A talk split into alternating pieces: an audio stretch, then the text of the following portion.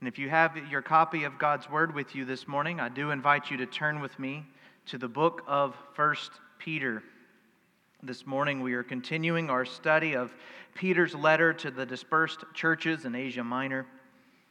We'll be looking at 1 Peter chapter 1, um, verses 13 um, through 16 this morning. You can also find the text this morning for your for the message in the insert inside of your bulletin, along with a brief outline of the service. And after having delivered his greeting and his basis for hope during trying times, which is the living hope in the resurrected Jesus Christ, Peter now turns his attention to strengthening believers for their walk through trials and through exile. He does this by transitioning to the topic in which I would believe he spends the rest of this letter addressing, and that is the topic of holiness. God is called holy in Scripture. It is a word in a way that describes God Himself. Holiness or otherness, or to be completely separate, is to be like God in character, in thought, in word, and in deed. Understanding this may seem to cause a big problem for us. Can we do it? Is this a cruel joke by God? Is God mocking us by calling us to holiness? Even worse is Peter saying there's no hope for you because the only answer is something that which you cannot obtain. We must answer there's no way that these questions can be true. God is not evil, God is good. Further, God is kind and knows what is best for his people and gives them freely what they need. Because this is true, if he calls us to holiness, then he will give us a plan on how to be holy. And that is what we will see here in our text this morning a battle plan to pursue holiness. Would you follow along with me this morning as we read from the holy word of God? I'd like to begin in verse 13, and I'll read through verse 21. Therefore, preparing your minds for action and being sober minded, set your hope fully on the grace that will be brought to you at the revelation of Jesus Christ. As obedient children, do not be conformed to the passions of your former ignorance but as he who called you is holy, you also be holy in all your conduct, since it is written, You shall be holy, for I am holy. And if you call on him as Father who judges impartially according to each one's deeds, conduct yourself with fear throughout the time of your exile, knowing that you were ransomed from the futile ways inherited from your forefathers not with perishable things such as silver or gold, but with precious blood of Jesus Christ, like that of a lamb without blemish or spot. He was foreknown before the foundation of the world, but was made manifest in the last times for the sake of you, who through him are believers in God, who raised him from the dead and gave him glory, so that your faith and hope are in God.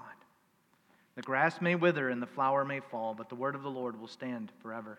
He has promised us in His word that it will do everything He has set out for it. Would you once again go with me now to the Lord in prayer and ask that He bless this time? Let us pray. Dear Heavenly Father, you call us to holiness. You call us to obedience, to live and to exhibit the fruit of the Spirit, to model our lives after Jesus Christ. We admit this morning and we confess to you, God, if you do not do this work in us, it will not be done. If you do not guide us, assist us, encourage us, rebuke us when we fail, and lovingly draw us back when we stray, we will not complete this task. And so we plead with you this morning. We ask, O oh Lord, through the power of your Spirit, the preaching of your word, and the fellowship with one another, and observance of the sacraments, grow us in holiness for our sake, and even more so for your glory. I pray that you would strengthen us all now in this time.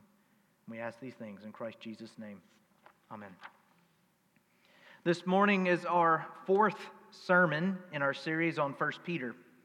And you might be asking yourself, why has it taken Peter so long to get to practical application? Remember, the people he's writing to need help now.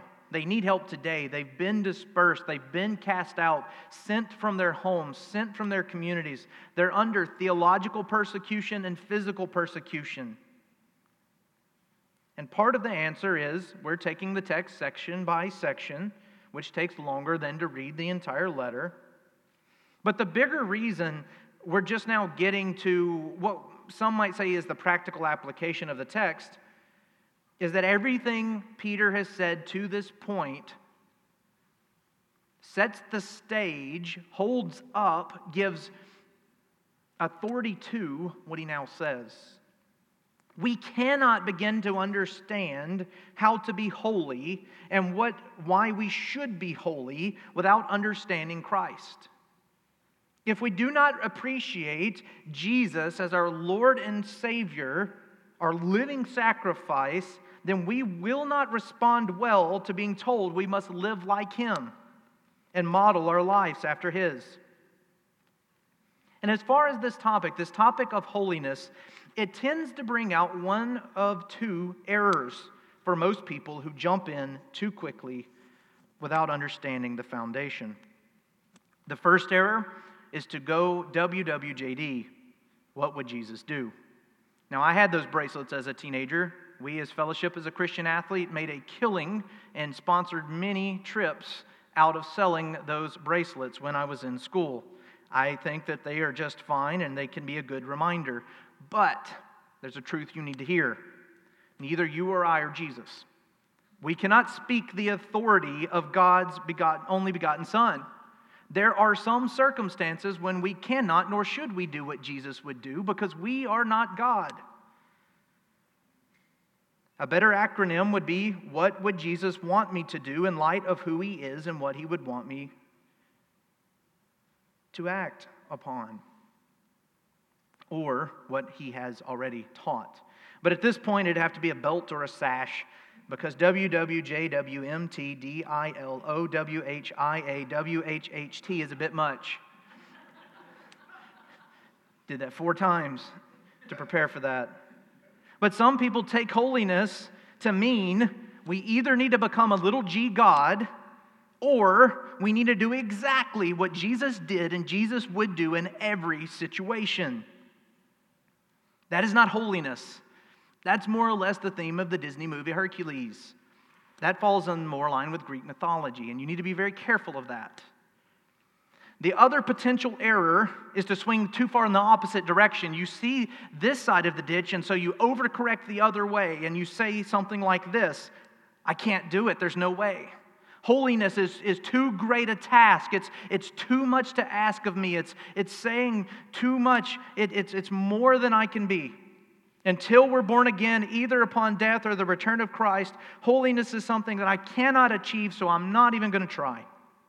This too is an error. The Lord calls us to holiness, He expects holiness out of us. And so, while it may be tempting to drift to that other side and go, well, I'll just stay away from it and let the Lord sort it out, we must stay away from that ditch as well. So, how do we navigate between the two? Well, Peter outlines a four step process to understand and to apply holiness to our lives. Let's use his process this morning four actions as a guide to keep us safe on our journey. And remember, his teaching is meant to be immediately applicable to people going through periods of trials and periods of persecutions. Now, as a note, I said this morning, we read 13 through 21. I said there's a four step process. Well, in my sermon preparation, um, I only got through most of point one. And so this morning, we're going to cover points one and point two. And then, Lord willing, next week, we're going to come back and pick up point three and point four. I hope you can understand that um, I, instead of keeping us here for a good hour and a half, which I would have been delighted to do, um, we will take this in two parts because it's simply too rich. You, you and I, we need this so much. This is too important to, ble- to uh, blow by, to, to handle quickly, to just say a word or a moment or two and then go on because holiness matters. Your holiness matters. It matters to God and it matters for your own sake. And so this morning, we're simply going to cover the first few verses. We're going to see our first step to holiness is to set our hope on grace, verse 13. And then, secondly, we will see that we're called to be defined by God's standard, verses 14 to 16. It's important in our walk toward holiness to be declared by God and not declared by man. And then, Lord willing, in, in the coming week, we'll learn that we're to remember holiness is bought by the blood of Christ. We find that in 17 to 19. And then finally, we're called to trust God as our source of faith, our source of hope, and our source of holiness. And we find that in the final two verses. Four actions that we can take to grow in holiness and to apply these truths that we've been studying thus far. Today, the first two grace and God's standard. And let's begin with grace. Peter starts this section with the all important therefore. You're always to ask, what is it there for? Anytime you see it in Scripture. And what it does is it reminds us everything before it in context of this book sets the stage for what he's about to say. To again very quickly summarize the totality of chapter 1 to this point. Our living hope is in the resurrection of Jesus Christ. This living hope will be your source of strength and endurance in the trials you are guaranteed to face. But take heart, for even these trials will work out for your good and for God's glory. That is our introduction, and then we pick up with our passage. Therefore, preparing your minds for action and being sober minded, set your hope fully on grace that will be brought to you at the revelation of Jesus Christ. Peter gives us in this one verse three actions to take and then one action that will be taken on our behalf. Like I said, it's a very dense section. The Greek here, for prepare our minds for action, is my favorite Greek phrase gird up your loins. This was a saying derived from the need for warriors or for runners to tie up their robes to not hinder their ability to move and to run. And so, what this translates to, or, or what is implied in this, is prepare yourself for action. Get ready for combat. Get ready to act. You need to get yourself prepared. We use a, a, a similar, loosely similar phrase uh, in uh, modern language, which is it's time to roll up our sleeves and get to work. And Peter is telling them by, by bringing this phrase to mind that to truly embark on the journey of holiness, You've got to prepare. You need to get ready physically and mentally. This is not something you simply luck your way into. It will take intentional, deliberate effort. If you were blessed to be with us in the Sunday school hour, R.C. Sproul said that more eloquently than I could.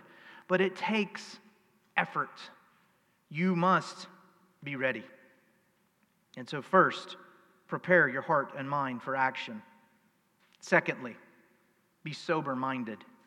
You have to be clear of thought. It's very difficult to take on any task with a distracted mind, much less a task this serious. And this, again, there's a phrase being used be sober minded. We can understand, we can appreciate what it means to be clear headed. Um, we know that consumption of alcohol and certain substances can inhibit brain ability and the capacity to fire at all cylinders. But that's not exactly what they have in mind. Again, we have to understand the idea. And what really Peter is saying here is be self controlled, fruit of the Spirit. We must have control over our emotions, we must have control over our actions. Again, spiritual matters must be taken, taken seriously and will demand all of who and what we are. If you really want to pursue holiness, if you really want to get serious about living a godly life, it will take all of you. There's no way to half heartedly do this. He continues Having prepared our bodies and our minds, we're now told to set our hope on grace. Set your hope on grace. Grace, God's unmerited favor. Trust God hope in God, rely upon God and His goodness. This is key to our holiness. This is what Peter needed the church to understand. The focus does not leave God now that we've laid the foundation. Verses 1 through 12 do a really good job of talking about God and who God is and our need of God and how Christ is the foundation and how upon Him we will build and we will grow. But what Peter is not saying in verses 13 and following is now that you've laid the foundation, go out on your own and get your materials and get the plan for the house and build the house yourself and then look at what you did. That's not the case. Not only is God the foundation, but God is the walls, God is the roof. God is the entirety of the house. God is the blueprint. He is the plan. He is all of it. We don't simply jettison God. And, and I know this all sounds almost comical, but how often do we do this today? Lord, give me strength for the task ahead, for the journey I must take. And then we work and exude ourselves and break our backs with all that we have so that we get this done. And it's only when we fail, we then go, All right, God, that didn't work. Help me. When the better plan would be, Lord, give me strength and walk with me step by step by step for this plan ahead, for I can't do it. I can't lift a finger without your will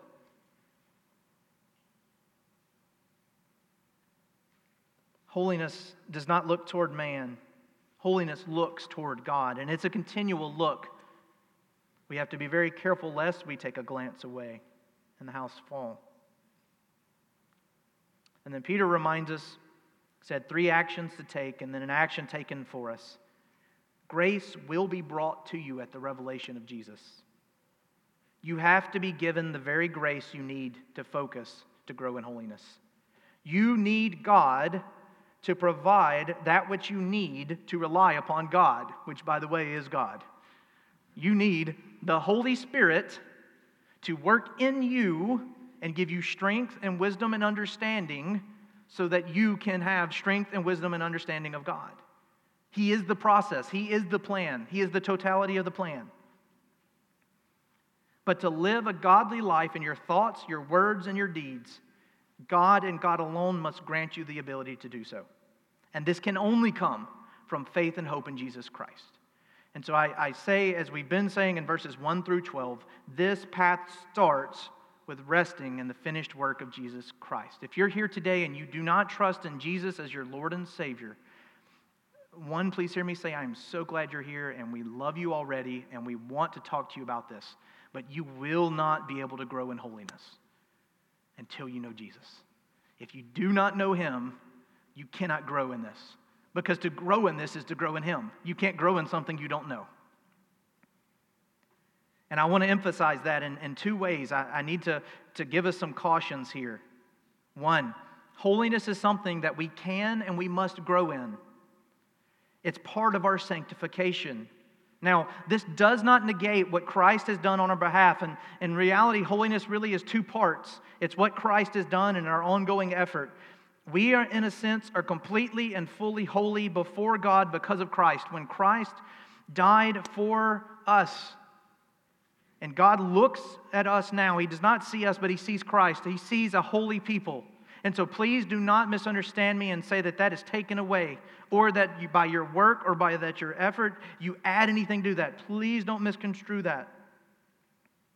That being said, holiness is something we play a part in. We can grow in holiness. As we learn about God, as we study His Word, we commit ourselves to prayer, we put ourselves to death from our sin.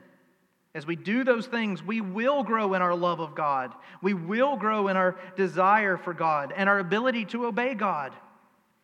This means we are growing in holiness. And this is important to understand if we want to avoid those ditches earlier. Remember, over effort or under effort gets you to the same place in a ditch. You've got to understand that it is through God, but it is work. And that's the second thing I want to make very clear. One, you can grow in it. Two, it will be work. You have to work at it, and it's not easy. The world, the flesh, and the devil will constantly fight against your growing in holiness. Satan's plan from the beginning, his first words, did God really say? To make you question the word and the will of God. So I don't want to give you a false sense to say that holiness will come quickly and easily. In fact, it will come through various trials. Peter's already mentioned that in our passage. Remember, he's writing to churches actively going through trials. But it's important to see and to admit that, that even while this is true, we cannot be defined by the world's standards. We cannot let the world tell us who we are and what we should do, how we should live. And so we focus now, as we've, we've seen the need of grace, to the idea that we must be defined by God's standard and not our own. Would you look with me at our second section to see this? In this section, Peter describes to people what he's talking about using familial language. What does he call them but obedient children?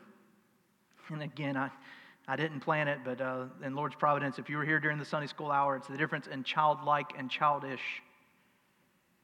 Childlike in our faith. The Bible will often use this category, children, referring to believers, because of the level of trust and honesty involved. Your best friend will tell you you look great. You go to a child and they'll tell you how you look every time. Bless them in their early stages when they don't even know how to lie. They don't understand what a lie is. They will tell you the truth. We are to be like children in our faith. Children see the world in a simplistic way. That does not mean they are simple, and that's not mean, that does not mean to be an insult.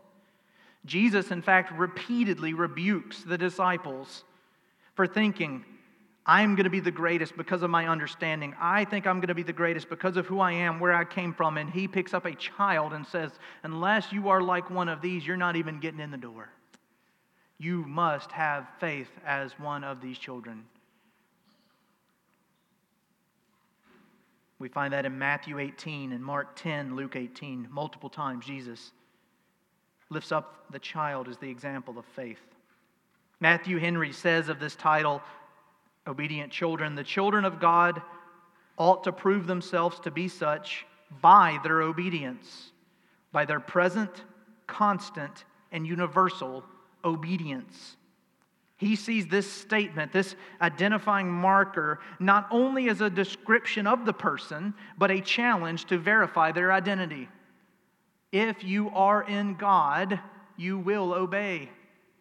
Jesus himself, if you love me, you will care for my sheep.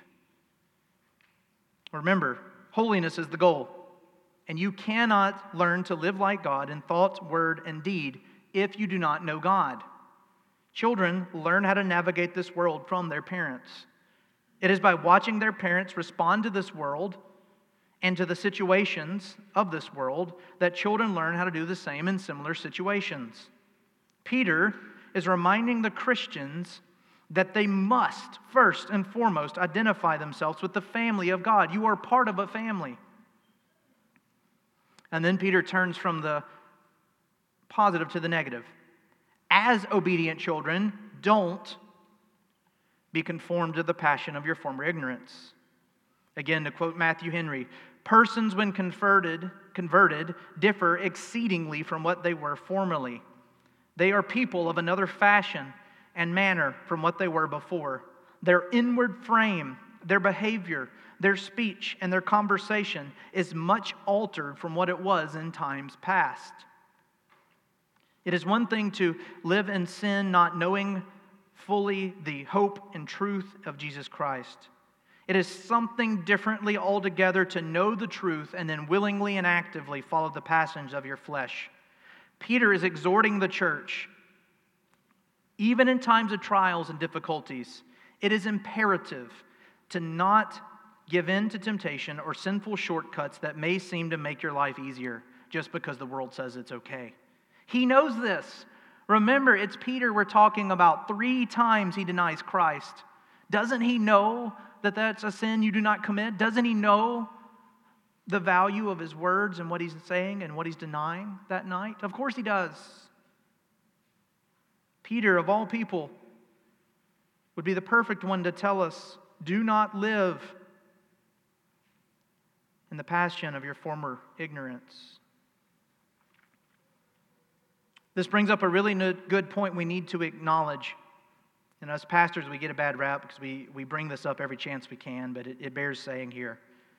It is very difficult to follow the commands of a God if you do not know those commands or that God. We've talked about what it means to know God, but to know the commands of God. I cannot, cannot, cannot emphasize enough to you the need to be in God's Word. It is vital. You will not grow in holiness if you're not studying the Holy God. You will not obey the commands of God if you do not know the commands of God. And we know they're written on our hearts, um, they're imbued with us at birth, but actively, intentionally pursuing it. Linguists have calculated, and I did some study this week, at pulpit speaking speed, so regular, just a little slower than regular conversational language, it would take most of us 70 hours to read the Bible out loud. Beginning to end, 70 hours. This is driving me nuts. I'm sorry.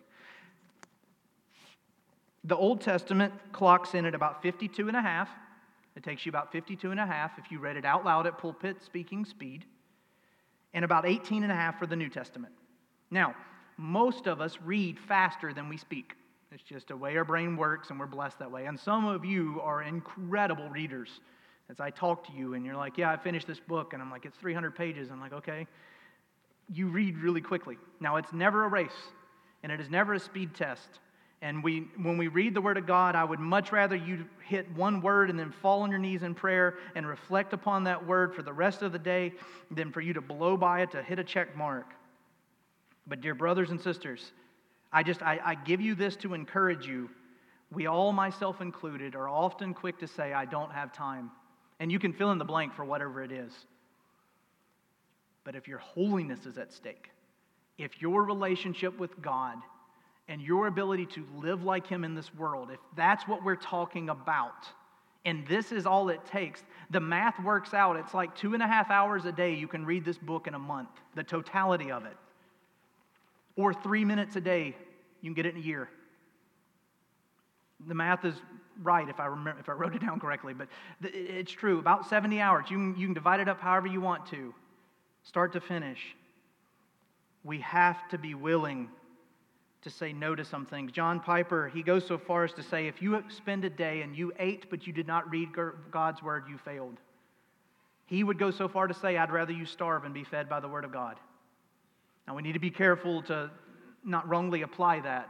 But then again, at the same time, if we're saying we don't have time and we start listing out the things we did that day, that may be the Holy Spirit convicting you. And so I encourage you, I don't mean that to be a negative. I just I want to encourage you brothers and sisters to live according to God's standard, you have to know the standard. You have to study his word in order to best live it out. And it's after all of this that Peter now directly references holiness. As he who calls you is holy, you also be holy in all of your conduct, since it is written, You shall be holy, for I am holy. It is God's standard, not man's. God is holy. He is called holy. In the Levitical law, Leviticus 11:44, God states his holiness in opposition to the uncleanliness of this world and the things of this world. In Isaiah 6, the angels around the throne in Isaiah's vision cry, Holy, holy, holy is the Lord of hosts. We sang it earlier. The whole earth is full of his glory. That is the holy God that we now speak of. That is the holy God that now calls us to holiness. It is that God that says, Be holy in your conduct. I love what the Tyndale commentary speaks to this by saying the idea of holiness for God's people includes not simply a concept of separation in general, but specifically a moral sense of separation from evil and a dedication to a life of righteousness. Be holy, and all of your conduct speaks of a pattern of life that will transform every day, every moment, every thought, and every action. We're called to take every word, thought, and deed captive and hold it against the standard of God. Why? Because you belong to Him. You are His children, and we represent His name. Because He is holy, He calls us to be holy. We are His ambassadors. We reveal to the world what it means to live as children of God. And we will fail at this. We will miss the mark. But even because this is true, it does not mean we can simply give up. Let's be honest and, and, and really evaluate ourselves this morning. Each one of us could exhibit more energy into actively living every thought, word, and deed for God. And we'd probably take a whole lot less actions, thoughts, words, and deeds if we were truly doing so. We would weigh everything, think everything through, slow every decision down if we were truly saying, Will this glorify God? Will this be in accord to His word? And will this strengthen me and grow me in my holiness? Remember, Peter is writing to people under much different circumstances than us today, and they're given the same challenge we are be holy. They don't have God's word readily available as we do. They don't have a community of resources as we have. And yet, even to them, he says, Be holy. Live like Christ, especially during persecution, especially when life is hard, because that will glorify God. That will act as a testimony to this lost and dying world. That will show everyone that you are a child of God, not children of the devil. Brothers and sisters, this is a tough topic. I admit that to you. The more we study God's word and the more we pursue holiness, the more sin we find in our lives. But the pursuit does not create the sin, it reveals that which has always been there. Let's work together on this very important task. We as a community, we as a church, we heard it this morning in the vows, are called to live together. We need each other for this. You can't do it without one another. More importantly, you can't do it without Christ. Please don't forget, even as we talk about holiness and we speak of it as an action, the whole way, the whole plan from beginning to end is relying upon Jesus Christ as our Lord and our Savior, the one who will forgive us when we miss the mark, and the one who will encourage us all along the way. It is His word that says, You are holy, now go be holy in all of your conduct. And that is more than enough for you and for me and for the week ahead. Would you please pray with me? Dear Heavenly Father, what a wonderful charge in your word. Please, O oh Lord, as we discuss for the next several weeks this call to holiness, may we not place it fully upon ourselves and think that we can just simply do it by working harder, by trying harder, by trying more.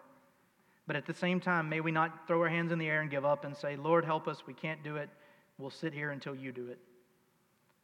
But in word and sacrament and prayer, may we rest upon and rely upon you for our source of strength and hope, living our lives, holy lives, before a lost and dying world. I pray that you would give us strength as a church and as individuals, as families, to live as Christians, children of the Most High God. May we set our hope upon grace that's given to us freely because of who you are. I pray all of these things in Christ's name. Amen.